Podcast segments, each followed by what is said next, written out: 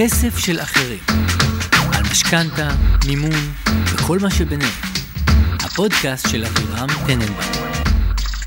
שלום אורי. אהלן. וואי, איך התגעגעתי. וואו, אחי, שנים לא היית פה. כן, כן, עבר פה איזה תקופה בין פרק 23 לפרק 24. ממש, ממש. אבל כיף שחוזרים. מדהים. אז אה, השוק לא עוצר. לא עוצר. אז אה, ברוכים הבאים, ברוכים השבים כולם, פרק 24 של הפודקאסט כסף של אחרים. אני אבירם טננבאום, בעלים ומנכ"ל של חברת פרדס, ייעוץ פיננסי ומשכנתאות, ואיתי פה כרגיל אורי רגב. אהלן, איזה כיף להיות פה. לגמרי. אה, אז אנחנו חוזרים אחרי הפוגה קלה, קצת קיץ, ילדים, אוגוסט אה, היה נחמד ומדהים רוב הזמן. רוב הזמן. כן, לא, נספר רק על הדברים הטובים, זה כמו רשתות חברתיות, אתה לא מראה את מה שרע. בדיוק. והיום אנחנו... למה, למה אתה הולך רחוק? זה כמו הבנקים, זה לאו דווקא רשתות. לא מראים את מה שרע. מראים את מה שטוב, היום הבנקים אה, לא רע להם. לא רע להם והם גם רוצים להראות לך שהם, שהם ממש כסף. נחמדים אליך. ה- וואי, זה כל כך לא הנושא שתכננתי לדבר עליו, אבל רווחי הבנקים הם בשמיים, העליות כן. ריבית האלה פשוט כן. הפכו אותם לאנשים מאושרים. נראה לי כן. שהם פותחים בקבוק שמפניה על כל הכרזת ריבית של בנק ישראל. אה, היום אז אה, זה כן איכשהו קשור למה שאנחנו נדבר עליו. אה, השוק מאוד מאוד דינמי, בעיקר כלפי מעלה. ואנחנו נדבר על איפה עומד השוק היום, איך זה משתקף בתמהילי משכנתה שונים, המון דילמות, אם פעם הדילמה בבניית תמהיל היה מה יותר טוב ואיך הכי נכון, היום זה בעיקר דילמות של האם עדיף לי לשלם ריבית גבוהה יותר, או להיות חשוף לאינפלציה, כן. או להסתכן בעליות אה, ריבית בנק ישראל, או מה הריזיקה שלי לקנס עתידי, ובאמת מין אה, ניהול סיכונים שהוא הרבה הרבה כיף. יותר... אה, איך על תחילת הפרק אתה מביא לנו ככה את הדברים הטובים, את ה... עושה חשק להמשיך, מה שנקרא. כן, תשמע, בסוף, אתה יודע, זה ידע חשוב, והרבה... זה, זה מטריד הרבה אנשים, אני יודע את זה מהיום-יום שלי. אה, גם הקנסות זה סוגיה משמעותית בימים האלה, ואנחנו נדבר גם על הרפורמה במשכנתאות. אתה מכיר? האמת שהפסקתי לעקוב אחרי כל יש יותר הרפורמות מדי האלה. רפורמות, אה? כן, וגם זה לא שאתה רואה אותם ממש שזה עוזר למשהו, אז יאללה, שיהיה להם עוד רפורמה. וואי, אתה כל. כך, כאילו, אי אפשר לתמצת את זה יותר טוב. עוד רפורמה, לא כזה משמעותי, נקסט. אבל בכל זאת... בשביל זה אתה מביא אותי בסופו של דבר. כן, בשביל לדעת להעביר את המסרים החשובים כן, באמת. זהו, סיימנו את הפרק, יאללה, ביי. יאללה, סלמתק. אז אה, כן, אבל בכל זאת יש רפורמה, יש בה כמה דברים אה, שהם בהחלט שווים התייחסות, אז נסביר מה הרפורמה, איך זה משרת אותנו, או איך זה לא משרת אותנו. אה, וזהו, ובזה נסיים, ואני יכול לעשות טיזר כבר, שיש עוד כמה פרקים סופר סופר מעניינים בקנה, אני ארחיב על זה אה, לקראת סוף הפרק. וחשוב לי להגיד שיש לנו ניוזלטר מעולה. אז אני ממליץ בכל מי שמתעניין והביא את עצמו לשמוע פודקאסט, אז מוזמן להיכנס לאתר או לדף הפייסבוק שלנו, פרדס, ייעוץ פיננסי ומשכנתאות, וגם להירשם אה, לניוזלטר. וזהו, אז נתחיל.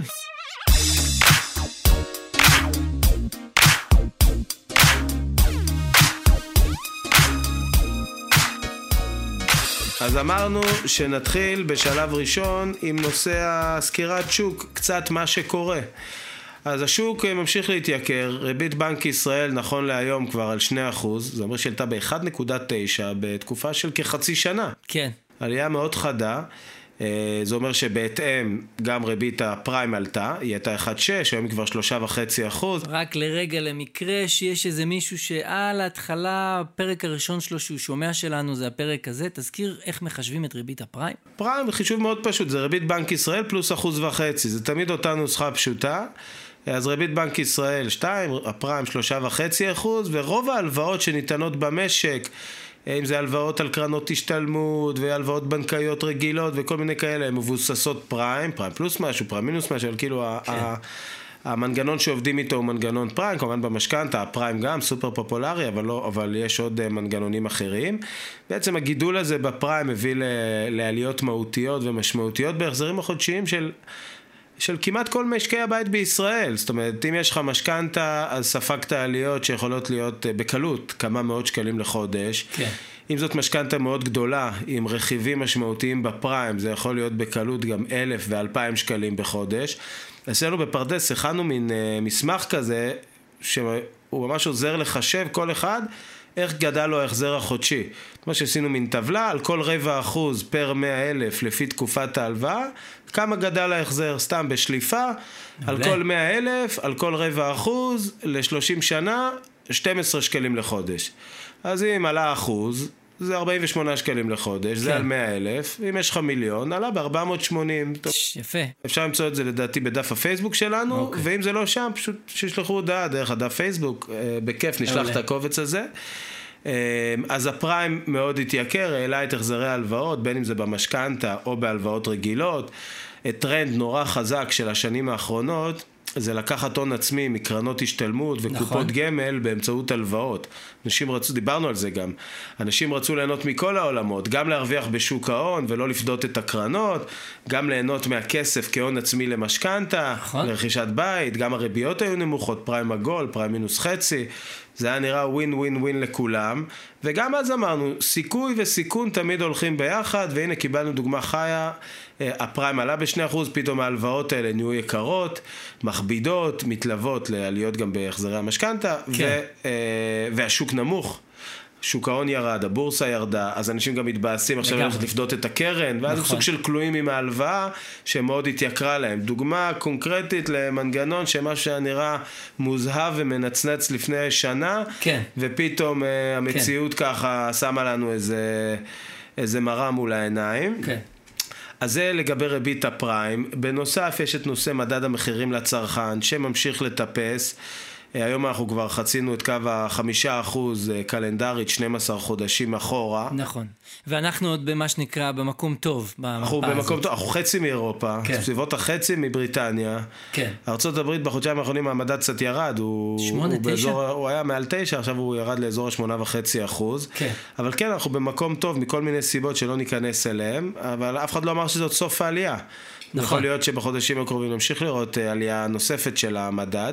וגם זה שאנחנו במקום טוב לעומת מישהו אחר, לא ממש צריך לעניין, בכיס בסופו של דבר, זה מורגש, לא משנה מה אתה ביחס. זה מורגש אולי פחות מג'ון מאנגליה. אני גם לא רואה אותו ביום יום ולא שותה איתו בירה בסוף היום, זה לא כל כך משנה לי. זה חבל. זה נכון. אבל אה, כן, נכון. זה נכון. אז יש לנו את עניין המדד, שגם אם יש לנו הלוואות צמודות מדד, הוא מאוד משפיע. אה, ומעבר לזה, אה, לא כל החיים שלנו הם הלוואות, אז המדד משפיע לנו על עלות מחיה האמיתית שלנו, מה שנקרא בעגה המקצועית מאוד, החיים עצמם. כן. כן. אז, אה, אז מה גם... מה שקורה ש... בין שיחה פיננסית אחת לשנייה בעצם. כן, החיים עצמם. ומן הסתם, כשההלוואות מתייקרות והחיים עצמם מתייקרים, אז נוצר עומס, עומס מעיק, ואני חושב שהרבה מרגישים את זה.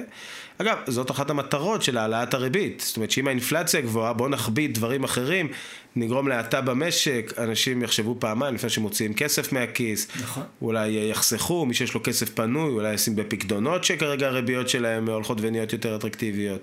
אז, אה, אז ככה זה עובד, אז יש לנו אינפלציה, הריבית תמשיך לעלות כל עוד האינפלציה תמשיך לעלות. אה, ואיך זה בא לידי ביטוי במשכנתה? אז זה בא לידי ביטוי בכמה אופנים. א', מסלול הפריים מתייקר, זה אמרנו. כן. שנית, מסלולים צמודי מדד, שהם צמודים כשמם למדד, אז מתייקרים מאוד בעקבות ההצמדות. כן. ודבר נוסף שקרה, זה שריביות המשכנתה מתייקרות מעבר, כאילו, מעבר לעלייה של בנק ישראל, גם המסלולים האחרים של המשכנתה סופגים ייקור. למה זה קורה? כי השוק עובד באיזושהי מין קורלציה, במין איזה שיווי משקל. לא הגיוני נכון. שהקבועה תישאר מאוד נמוכה, ופתאום הפריים והצמודי מדד יהיו מאוד, אה, מאוד יקרים. כן. Uh, הבנק מגייס את הכסף שלו בבורסה, הבורסה גם, uh, הוא צריך לשלם תשואות גבוהות יותר כדי לגייס את הכסף, הוא צריך לשלם לבנק ישראל יותר על הכסף שהוא קונה מבנק ישראל וכן הלאה. בעצם ראינו התייקרות רוחבית בכל מסלולי המשכנתה, בפריים. אה, בקבועות הלא צמודות, במשתנות למיניהן, צמודות לא צמודות, וגם בצמודות מדד. חייב לומר שבצמודות מדד ראינו את זה ביתר שאת. למה? כי מעבר לזה שיש את ההצמדה למדד, שהיא תלויה בדבר החיצוני הזה שנקרא כן. מדד המחירים לצרכן, גם הריביות של המסלולים הצמודי מדד התייקרו באופן לא פרופורציונלי. אז okay. אוקיי. מי שלוקח היום מסלולים צמודי מדד, בעצם סופג כפל ייקור. גם הריביות באופן יחסי הן גבוהות לא, למה שהן היו, וגם הוא חשוף לאינפלציה שהיא כשלעצמה גבוהה. כן. וה... נשמע כמו מסלול מאוד מומלץ בימים אלו. אגב, הוא לא בהכרח לא מומלץ. אה, אוקיי. אבל אתה צודק, הוא בעייתי.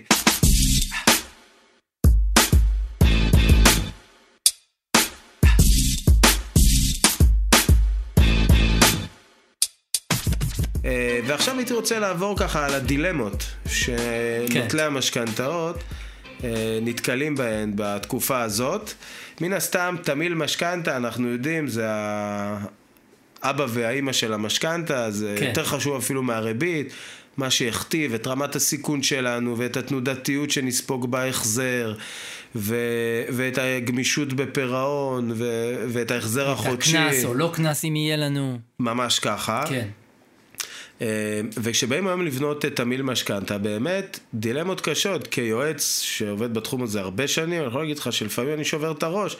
דילמות קשות, נגיד אם אני רוצה אה, מצד אחד משכנתה שלא תהיה יקרה מדי, בריביות שאני משלם, אבל כן. מצד שני, גם לא תהיה מסוכנת מדי, ומצד שלישי, אני גם רוצה אה, שתהיה מינימום חשיפה לקנס. איך אני מיישב את כל הדברים האלה? כן. אז אם אני ארצה משכנתה שהיא לא יקרה מדי, זה בהכרח אומר שאני אצטרך לקחת קודם כל פריסה ארוכה. אבל זה שמתי בצד, עזוב רגע את הפריסה. אני אצטרך כנראה לשלב מסלולים שהם לא מאוד יקרים מבחינת הריבית. עכשיו, מה אומר? שאם אני רוצה מסלול שהוא זול בריבית, מה זה אומר כנראה שהוא? שהוא זול בריבית? פריים למשל הוא עדיין לדעתי זול. נכון. נכון, למרות שהוא בעלייה, אז שם אתה חשוף לזה שהוא עולה, אבל הוא עדיין מהנמוכים. בול, אז לקחתי פריים נניח, שהוא כן. בריבית יותר נמוכה, אבל עם ריבית אה, משתנה. נכון. או לחילופין. צמוד מדד. כן, בדרך כן. כלל מסלולים צמודי מדד, בגלל שיש בהם את רכיב ההצמדה, אז הריבית שלהם היא זולה יותר עם מסלולים mm. שאינם צמודים. הבנתי. אז, אז אמרתי, אבל אני רוצה, אוקיי, אז אתה תגיד, אז בוא ניקח פריים וצמודי מדד, ועל משכנתה של מיליון, במקום להחזיר אה, חמש או חמש וחצי לחודש, נתחיל מארבע וחצי. כן. כי כבד עליי חמש. אבל רק התחלנו בארבע וחצי, לאן זה ילך? אבל אז אתה רואה את הגרף, ובפנים יש איזה שהן תחזיות לעליות פריים, עליות מדד, אתה רואה את התלילות שלו, כן. ולאן זה עלול להגיע, אתה אומר, רגע, אבל לא, אני רציתי גם ביטחון, אבל חבוב, ביטחון. עולה כסף. עולה כסף. כן. ואז בוא נעביר חלק למסלול היציב יותר, ואז הריביות כבר מטפסות, 4.5, 5 אחוז. כשמסלול יציב זה ריבית קבועה. קבועה לא צמודה. לא צמודה, כן, כן. ואין מה לעשות, יציבות עולה כסף, כן. זה בכל דבר בכל ככה. בכל תחום בחיים. נכון. כן. ואז אתה אומר, אוקיי, אז בוא נסיט חלק מהכסף למסלולים היציבים יותר. אה, ואז אתה קונה ביטחון, אבל פתאום מה קרה? הריבית שלך עולה. ואז? ההחזר החודשי שלך עולה. ההחזר החודשי נכון? יותר גבוה, ואז אתה אומר, טוב, אולי אני אתגמר. שאגב, זה יכול לשים אותך בחוסר יציבות וחוסר ביטחון בתחומים אחרים, למשל בתזרים החודשי שלך. נכון, ואז אתה אומר, אוקיי, איפה אני מוצא פה את האיזון? עוד דבר, ככל שאתה מסיט יותר כסף לרכיבים של ריבית קבועה, יש לך גם סיכון יותר גדול לקנס. נכון. ואז, ואז אתה נקרע בין גובה ההחזר ההתחלתי. אז במקרה של מחזור, צריך לציין. מחזור או פירעון. או פירעון, כל נכון. כל פירעון שהוא. כן. אה, ואז אתה נקרע בין הרצון בתזרים נוח, בהחזר חודשי למידותיך, לבין אה, אה, ההבנה שאתה צריך לקחת מסלולים שהם יותר יקרים כדי לא להיות בסיכון גדול מדי, כדי ואז אתה בעצם אה, שריינת לעצמך, אה, או בוא נגיד, אה, גידרת לעצמך חלק מהסיכון, כן. והקטנת את התנודתיות הפוטנציאלית של ההחזר החודשי, אבל הגדלת לעצמך את הריזיקה לקנס. נכון, אבל אם, אם עכשיו אני לוקח את כל מה שאתה אומר... ונהיה לי בעצמי, בתור, אני אמרתי את הדברים ונהיה לי סלט בראש, אז כן. אני רוצה לחשוב איך זה נשמע מהצד השני כן. כרגע. אני חושב אבל שכל מה שאתה אומר כרגע ככה, באינטואיציה זה באיזשהו מקום שיקולים משניים, שאתה יכול לנסות בתור נגיד סתם, אני אתן את הדוגמה הקלאסית, זוג צעיר שעכשיו רוצה לקנות את המשכנתה, סליחה, לקחת משכנתה לדירה הראשונה שלו. כל השיקולים שעכשיו אמרת הם משניים לעומת שני שיקולים מרכזיים, והאחד זה באמת עם כמה הון עצמי אתה בא, וב' מהי הריזיקה על התזרים החודשי, על ההחזר המשכנתה שלך. ככה אני חושב, זאת אומרת... מה זאת אומרת? תחדד. זאת אומרת שאם אני יודע בסופו של דבר שאני יכול אה, לקחת מבחינת התזרים החודשי שלי עד 5,000 שקל החזר חודשי משכנתה, ואני בא אליך בתור משפחה, זוג צעיר, אז על פי זה את, אנחנו בונים את הדברים. זה לא, יכול להיות שאנחנו נבחר מסלול שההחזר החודשי שלו יהיה ארבע וחצי, מתוך נקודת הנחה שזה רק ילך ויגדל עד לגבול שלי שזה חמש, וכן, אני אשלם באולי חשיפה לקנס או בריביות גבוהות. זה לא משנה המילים האלה, כי בסופו של דבר מה שסוגר לי את כל הדבר הזה, תקרת הזכוכית, זה כמה אני יכול להחזיר כל חודש. כן, אבל אין לך שם ודאות. אני אתן לך דוגמה. אתה okay. אוקיי. פה איזה דוגמה, אני ארוץ איתך. Okay. אוקיי. זוג צעיר...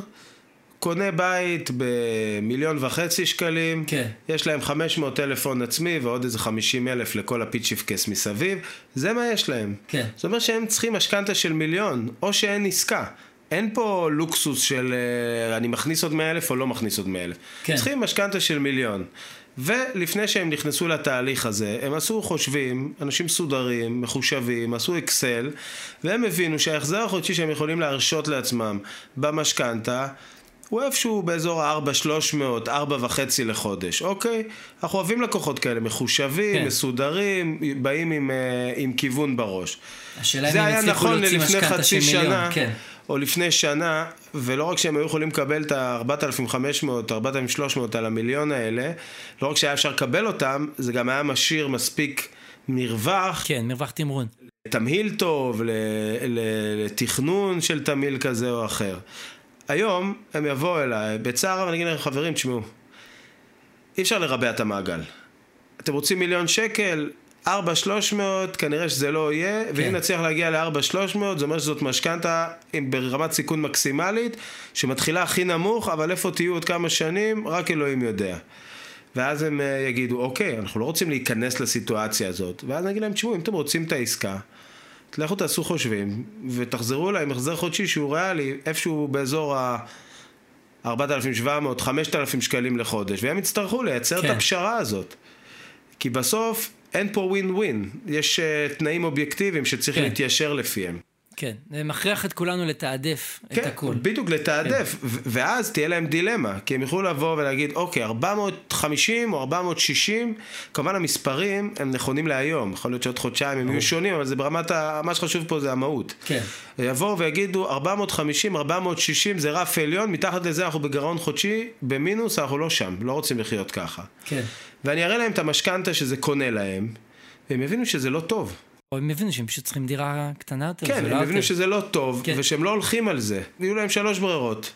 או לרדת מהעסקה לחפש משהו, יותר זול, או להגיד, אוקיי, נימתח בעוד קצת בהחזר החודשי. כן, או לגייס עוד כסף מהמשפחה. כן, בוא נגיד שאין, שאפשר. בוא נגיד שאין, אוקיי. זה, לא- כן, זאת חלופה, אבל אמרנו, אין להם את הפריבילגיה. אה, אוקיי. אז אפשרות אחת זה להוריד את סכום העסקה, אפשרות שנייה זה כן להימתח בהחזר החודשי עוד, כמובן שהם יצטרכו להביא את הכסף הזה מאיפשהו, לקצץ במקור אחר, נכון. להגדיל הכנסות, זאת אומרת, משהו יצטרך לקרות, זה לא יגדל להם על, ה, על, ה, כן. על האדנית במרפסת של כן. הבית שהם יקנו.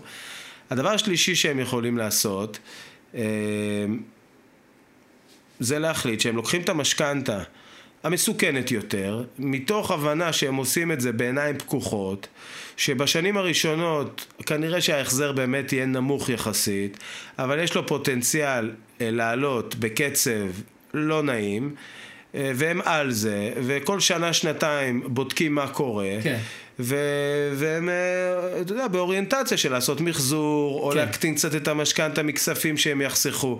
כאילו, הם, הולכים, הם לוקחים את הבחירה של לקחת את המשכנתה הפחות טובה, אבל ממקור אחראי. כן, אז כשאתה אומר פחות טובה ו- ומסלולים מסוכנים יותר, אתה מתכוון יותר כן לפריים ולצמודת כן, מדד, נגיד כי מה- הם נתונים יותר לשינויי שוק. בדיוק, נגיד, משכ... כן. מה זה משכנתה אה, מסוכנת בתפיסה שלי? שני שליש פריים ושליש קבועה צמודת מדד. כן, אז אתה ממש חשוף כאילו, שני להשתוללות. שליש אתה חשוף לפריים, כן. שליש קבועה צמודת מדד אתה חשוף למדד. או לחילופין, תמיל שלישים וזה, גנרי. וזה שני כוחות שכשאחד עולה השני עולה. בדיוק, הם עובדים בקורלציה כן, מסוימת. כן, בתחרות מי עולה יותר, כן, האינפלציה או בדרך הריבית. כלל האינפלציה תעלה יותר, כי הריבית תבוא כדי ברור, להוריד את האינפלציה. כן, ברור. אה, או לחילופין, תמיל שלישים, שליש פריים, שליש קבועה צמודה, שליש משתנה צמודה. שני שליש ריביות משתנות, שזה הפריים והמשתנה צמודה, שני שליש צמודות מדד, שזה הקבועה צמודה והאותה משתנה צמודה, כי היא גם וגם. אה, וזה גם יכול להיות בעייתי, ואז צריך לראות איך מטבלים את זה, מישהו כזה. יכול להיות שמה שהוא צריך לעשות זה כן להתפשר על תמיל שלישים, אבל לפחות את הקבועה הצמודה להפוך לקבועה לא צמודה. כן, לפחות לנטרל שליש מהחשיפה למדד. גם לא תמיל אופטימלי, כן. אבל כבר משהו שאתה הולך לישון בלילה בשקט, כן, במידה אבל אז, מסוימת. אז סבבה, אתה קונה את השקט, אבל אם אני חוזר לנקודה הזאת שיש להם רק 4,000 שקל, אה, אה, זה לא ייתן להם אפשרות, כי המשכנתה הזאת תהיה גבוה, אה, כנראה. יקרה יותר. נכון, כי כנראה ש- הריבית של הקבועה, אמרנו, היא יותר גבוהה. חד משמעית. כן. אז בסוף זה עולם של פשרות. כן, הרבה פעמים זה עולם של פשרות. זה תמיד, אבל זה עכשיו אנחנו אבל מרגישים עכשיו את זה בתקופה קצת. של דילמה, גם זו תקופה מבלבלת פיננסית. כן. הריביות מאוד עולות, אנשים בחשש שהריבית תמשיך לעלות. נכון. ובצדק, גם בנק ישראל אומר, נכון. אני all in במלחמה באינפלציה. כן. אני אעלה את הריבית, אני לא רואה ממטר. מפחיד. נכון? וגם הוא הוכיח שהוא עושה את זה, עלינו כבר כמעט 2% בחצי שנה. מצד שני, האינפלציה לא מראה סימנים של רגיעה. בחו"ל היא בטירוף. כן. אוקראינה, רוסיה עדיין שם עם העניינים שלהם. אה, נכנסנו לאיזה סחרחורת של עליות אה, מחירים, וזה מתדלק את האינפלציה מין בעירה פנימית כזאת. אה, יכול להיות שזה יירגע, אתה יודע, יכול להיות שיש איזו תקופה שלוקח להעלאות ריבית להשפיע על השוק. נכון. חודש, חודשיים, שלושה, ארבעה חודשים, השוק יפנים את העלאות ריבית, ותהיה איזו רגיעה בשוק, האינפלציה תירגע, המחירים אה, אה, לא ירדו, אבל יעלו יעצרו, יותר לאט. כן. ו... ואז גם הריבית תפסיק לעלות, ואולי אפילו שהאינפלציה תחזור לאזורים של 2%, שזה מרכז היעד של בנק ישראל, אולי אפילו בנק ישראל ימתן, יוריד קצת ריבית. אני לא חושב שהוא יוריד הרבה, לא נחזור לסביבת ריבית אפסית, אבל אם נגיד ריבית בנק ישראל שהיום 2%, תעלה ל-3-4%, אני מניח שכשהשוק אה, יירגע, הוא ישמח לחזור לאזור ה-2-2.5% ושם להתייצב. זאת אומרת, אין לו עניין לחזור אחורה לריבית אפסית. ריבית כן. אפסית זה לא מצב טבעי. השוק התמכר לזה, ודווקא אני חושב שבנק ישראל, מעבר לזה שהוא נלחם באינפלציה, באיזשהו מקום, הוא שמח על זה שניתנה לו הזדמנות לגמול את השוק מסביבת הריבית האפסית, כי זה לא שירת אותו בשום צורה. כן. זה דווקא, להפך, זה יצר טירוף. אנשים רק חיפשו למנף ולקחת שאנחנו הלוואות חווים כל אותו עד היום. עכשיו, ברור, כן. את הטירוף הזה. לא רק בשוק הנדל"ן, באופן כללי, אתה אנשים כל היום רק חיפשו מאיפה להביא עוד כסף כדי לשים אותו, וגם השוק היה בצמיחה, הכל מטאטא הרע. כן. לא שמעתי על אנשים שעשו השקעות רעות, היו אנשים שעשו השקעות מטורפות, והיו אנשים שעשו השקעות טובות, אף אחד לא עשה השקעות רעות. עד עכשיו, שפתאום הבלופים מתחילים להתגלות. כן. אה, ושוב, אני לא מדבר על שוק הנדל"ן, אני מדבר באופן כללי על כן. אה, השקעות באלוהים יודע מה. אה, אז זהו, זה, זה מה שקורה היום בשוק. אה, אין לי איזה המלצה חד משמעית, חוץ מלהתייעץ עם איש מקצוע, כי באמת המצב הוא מאוד עדין כן. ומאוד רגיש. ואני חושב שתמהיל בתקופה הזאת, אם בתקופה רגילה תמהיל המשכנתה הוא הדבר הכי חשוב במשכנתה, אז בתקופה כזאת על אחת כמה וכמה.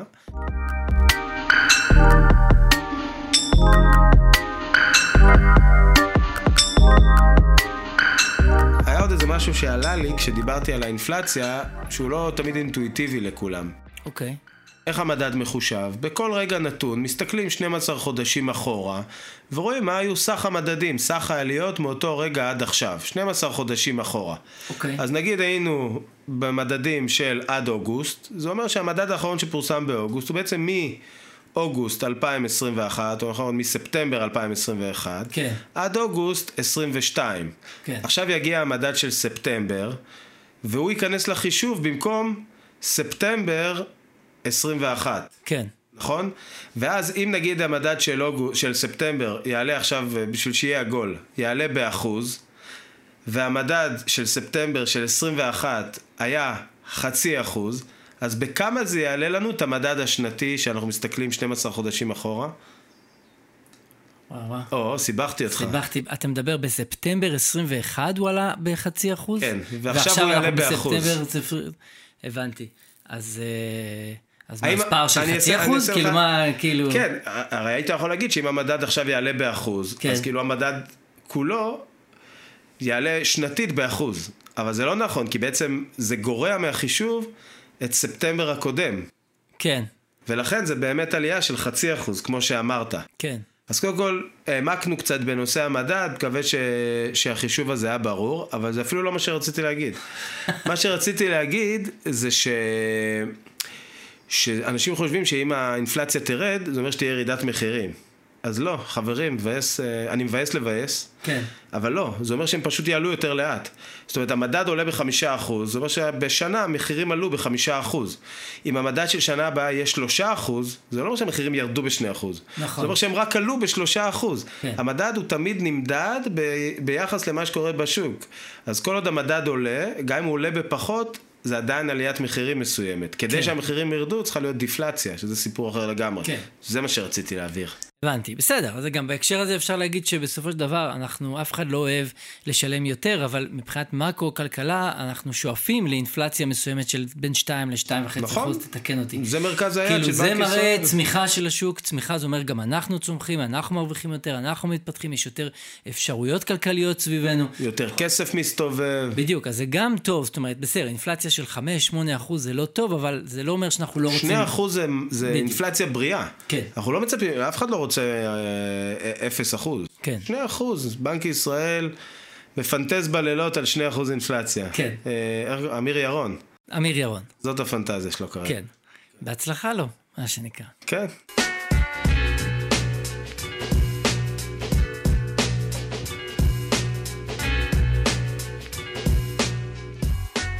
עכשיו הייתי רוצה שנדבר קצת על הרפורמה החדשה שנכנסה ממש אה, בשבועות האחרונים לחיינו. כך הרגשת את זה? התרגשתי, מה זה התרגשתי ערבב לך כולי. את החיים, אורי? מה זה, אחי, במקום לשבת ולראות טלוויזיה, רקדתי כאילו שעה בבית. וואלה, אתה ממש, כל היום עסוק בקריאת סלים אחידים של משכנתאות. ממש, זה... לא, זה שינה לי את עולמי. וניתוח התחזיות באישורים העקרוניים. מה זה, אחי, אני תולה את כל הניתוחים פה בסטודיו, כמו שאתה רואה מסביב, ומשווה. זה פגע ו- באקוסטיקה של האולפן. לא נורא, אחי, זה, יש דברים שהשמחה שווה. כאילו, השמחה יש לה ערך. אני, אני מזדהה. בסוף אה, צוברים חוויות, ולא לגמרי. רכוש. אה, לא רק, לא רק אקוסטיקה, אה, הרפורמה הזאת שינתה לי את החיים, אחי. יפה, אני כן. שמח לשמוע. אז בואו בוא נסביר קצת למאזינים על איזה רפורמה מדובר. שישמחו גם. כן, אולי הם גם יתלו את הפוסטרים של בנק ישראל על הקירות. אמיר. ירון מעל המיטה שלי, כן. יש לי את התמונה. הוא כבר פעם שנייה שאנחנו מזכירים אותו הפרק. אז בעצם מה זה הרפורמה הזאת? יש לה שתי רגליים עיקריות. יש בה עוד כמה ניואנסים, אבל שני רגליים עיקריות שעליהם היא עומדת. אה, ולפני שאני אדבר עליהם, רק אני אגיד שעוד לפני כן, אה, בסוף אוגוסט, נכנסה גם אה, תקנה חדשה שמדברת על עמלת פתיחת תיק של משכנתאות.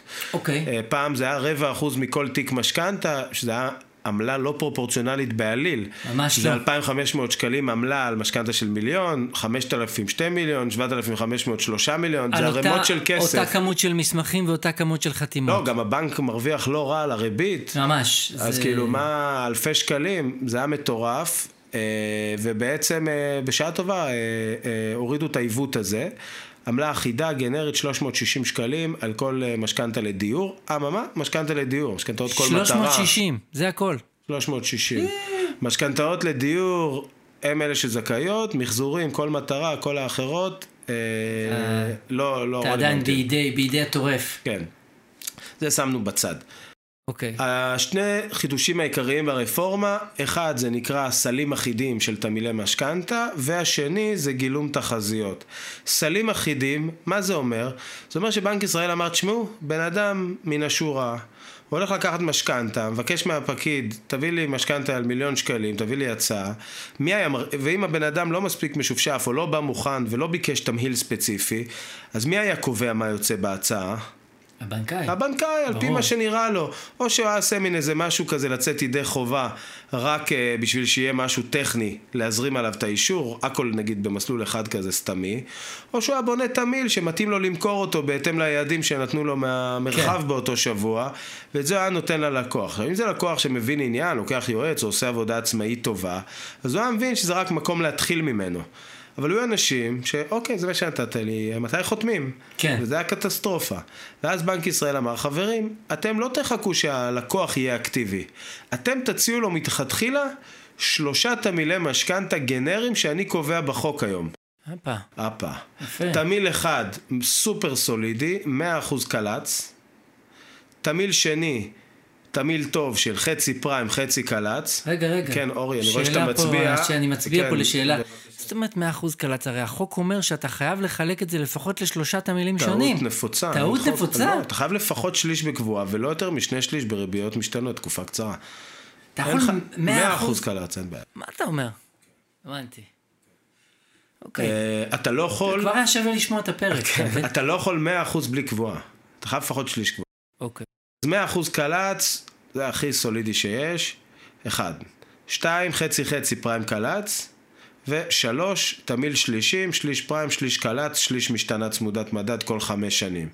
אלה כבר שלושה תמילים שיוצאים היום כברירת מחדל בכל אישור בנקאי. על פי חוק, כן. עכשיו, מעבר okay. לזה שזה סרבל את האישורים, הפך אותם לאישורים של עשרות עמודים, עם מיליון טבלאות שעושות מיגרנה לכל בן אדם בר דעת. וכנראה הורגות לא מעט עצים, כי הבנקים גם אוהבים להדפיס כל דבר. כן. הם לא כן. שולחים לך את זה כקובץ, הם תמיד מדפיסים הכל, ועדיף בשלושה עותקים. אז זה נוראי. אז מעבר לה, באמת לעצב שבדבר הזה, אז... אה, אז זה עושה הרבה סלט בראש. זאת אומרת, אני באמת חושב שהכוונה הייתה טובה, להנגיש, לתת אפשרויות, לפתוח את העיניים לקורא הסביר, שהוא בעצם אה, בעמדה של אה, קבלת החלטות, מה הוא רוצה, מה נכון לו וכאלה. מצד שני זה יצר ריבוי טבלאות. כן. קלאסי של מרוב עצים לא רואים את היער, והיה עוד ביטוי גם שרציתי להגיד, שזה תפסת מרובה לא תפסת. כן. התלבטתי בין שניהם. מעולה. כן.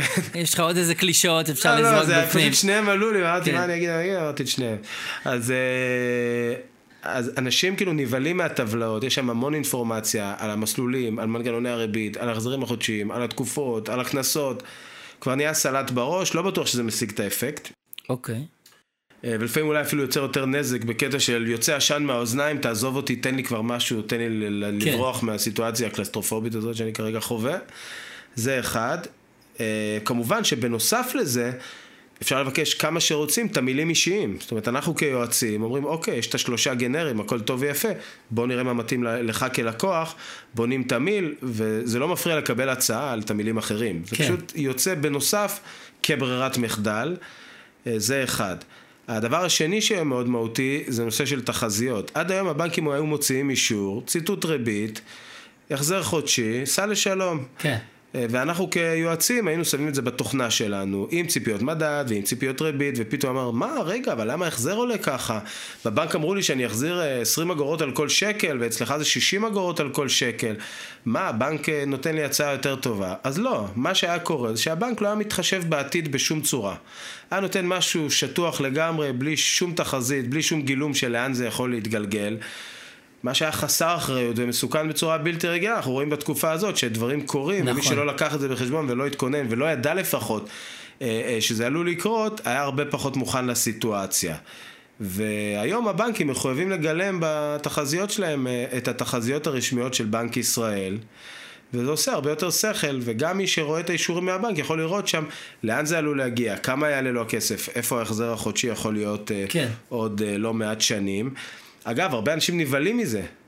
אתה יודע, רואים פתאום שההחזר שלהם יעלה במאות שקלים בחודש והעלות שלהם לשקל תהיה מאוד גבוהה על פני 30 שנה.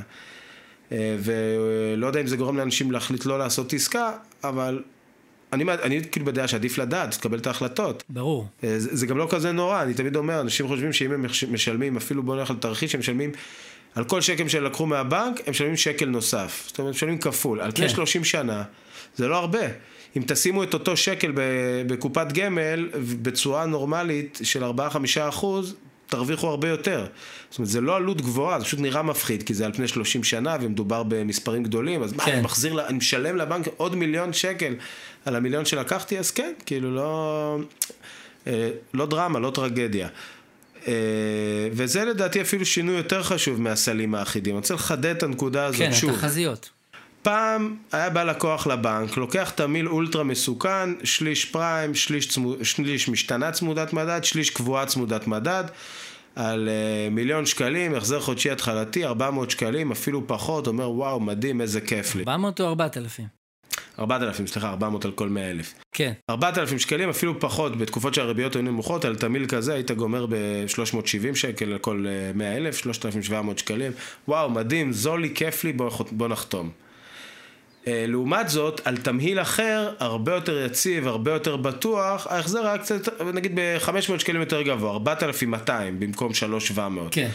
ואז בן אדם שלא מבין את המשמעות של קבועה לא צמודה לעומת לא צמודה, ולא מבין שפה זה יכול להתייקר ולהיות תנודתי ושם זה נותן לך ביטחון והגנה, אומר, איזה סיבה יש לי לקחת משכנתה בהחזר חודשי של 500 שקלים יותר? כן. למה לכל אורחות שאני אעשה דבר כזה? ואת זה, זה בא לפתור. ואני חושב שזה מהלך הרבה יותר משמעותי, למרות שכביכול גולת הכותרת של הרפורמה הייתה הסלים האחידים. כן.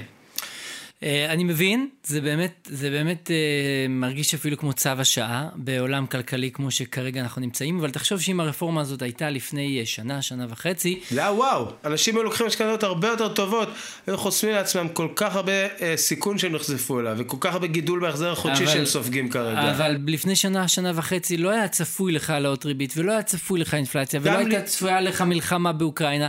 היית מסתכל על התחזיות ואומר, וואלה, המשכנתה הזאת, לא. היא לא מסוכנת, לאן היא כבר יכולה ללכת? לא. ריבית אה, פריים אה, נמוכה, אה, מדד אה, מחירים נמוך, הכל טוב לי, הבורסה בעלייה, החיים הטובים. אז זה חצי נכון. נכון אוקיי. שהתחזיות היו פחות אה, מחמירות ממה שקרה בפועל וממה שנראה עכשיו, אבל בהחלט, בהחלט, בהחלט, אף אחד לא היה חי באשליה שנשאר על אינפלציה של חצי אחוז, אחוז בשנה. ואף אחד לא היה חי באשליה שנשאר על סביבת ריבית אפסית שהיא לא, שהיא לא טבעית לשוק. לנצח. כן. כבר אז גילמנו בתחזיות שלנו אינפלציה סבירה של אחוז וחצי, שני אחוז לשנה. ושריבית בנק ישראל, גם בלי איזה crisis, אמרנו, גם בלי crisis, בלי משבר, הבנק היה מנסה לגמול את השוק מריבית אפסית. אז לקחנו בחשבון שתוך שנה, שנתיים, שלוש, תהיה איזה מגמה של ייקור לכיוון אחוז, שתיים ריבית בנק ישראל. כן. זאת אומרת, הדברים האלה כבר היו מגולמים, ומי שעשה את הבדיקה הזאת אז, כבר אז גילה שעדיף לו קל"צים על צמודות. הבנתי, והבנק לא, לא סיפר מילה מהדבר הזה, זאת הכוונה. אפילו לא הבהרה. הבנתי. אוקיי. זהו, אז, אז כבר אז זה בא לידי ביטוי, ולהפך, אם זה היה קורה אז, שהשוק היה עוד זול, אנשים יכולים לקחת הרבה קל"צים כן. בלי לספוג אה, עלויות גבוהות של החזר חודשי, והיום הרבה פחות משקי בית היו אה, אה, סופגים אה, גידולים כן. כאלה בהחזר החודשי. כן, אז גם אני חושב לפני שנה בערך מהיום נכנסה הרפורמה שאתה יכול לקחת שני שליש בפריים. זה היה לדעתי בינואר 21. אוקיי, זה כמעט, אז זה בכלל היה כזה מין, אוקיי, בוא ניקח את הכל בפריים, כי הפריים כזה נמוך, ואף אחד לא זה היה חשב תמהיל פופולרי. מה יקרה אם הפריים יעלה. שני שליש פריים, שליש קל"צ, היה תמהיל שחרך את. השוק. ועכשיו הוא התחיל להעלות את הפריים, אותו אמיר ירון פעם שלישית כבר, והופ. ובכלל שלושת רבעי אחוז בהעלאה האחרונה. כן. אז זהו, זה ככה דברים שלדעתי מאוד מאוד כן. כן. אקטואליים. כמובן, כל שאלה, התייעצות, פרדס ייעוץ פיננסי, פייסבוק, וואטסאפ, דרך האתר, מה שבא לכם, אנחנו זמינים. ורציתי קצת לתת טיזר לפרקים הבאים. כן. אז בפרקים הבאים אה, יתארח אורח יקר, סופר מקצוען, אה, שעוסק בנושא של אה, ליווי עסקים בתחומים פיננסיים וייעוץ עסקי, ונמצא את הממשקים גם לעולמות של מימון אה, ובכלל לעולמות של אה, פיננסים בעסקים, אני חושב שזה יהיה פרק סופר מרתק. ו... נעשה גם פרק שבו נעבור על איך נראה תהליך משכנתה, איך נכון לנהל תהליך משכנתה, ניקח אפילו דוגמה חיה מלקוחות עבר שלנו שעשו תהליכים ככה טובים, תקתקנים, שאפשר ללמוד מהם איך לנהל תהליך כזה בצורה נכונה, כמובן בעילום שם. ואם uh, נחליט שזה נכון, אז נעשה גם פרק אולי על איך לא לנהל תהליך משכנתה, כן. ולהאיר בזרקור את הכשלים שיכולים לקרות, כדי שדע, שתדעו מאיזה מלכודות uh, להיזהר. מה שנקרא study case. סטאדי קייס, או קייס סטאדי. אוקיי, סטאדי. אמרו לי שגם וגם, אבל אני לא יודע. יש לי מה לחכות פה בפודקאסט הזה. נפתור גם את זה. כן, יאללה, אורי, היה לי כיף. ממש. נתראה אוטוטו. תענוג, כיף לחזור, שיהיה אחלה יום. שבוע מעולה. כסף של אחרים. על משכנתה, מימון וכל מה שביניהם. הפודקאסט של אבירם טננבאום.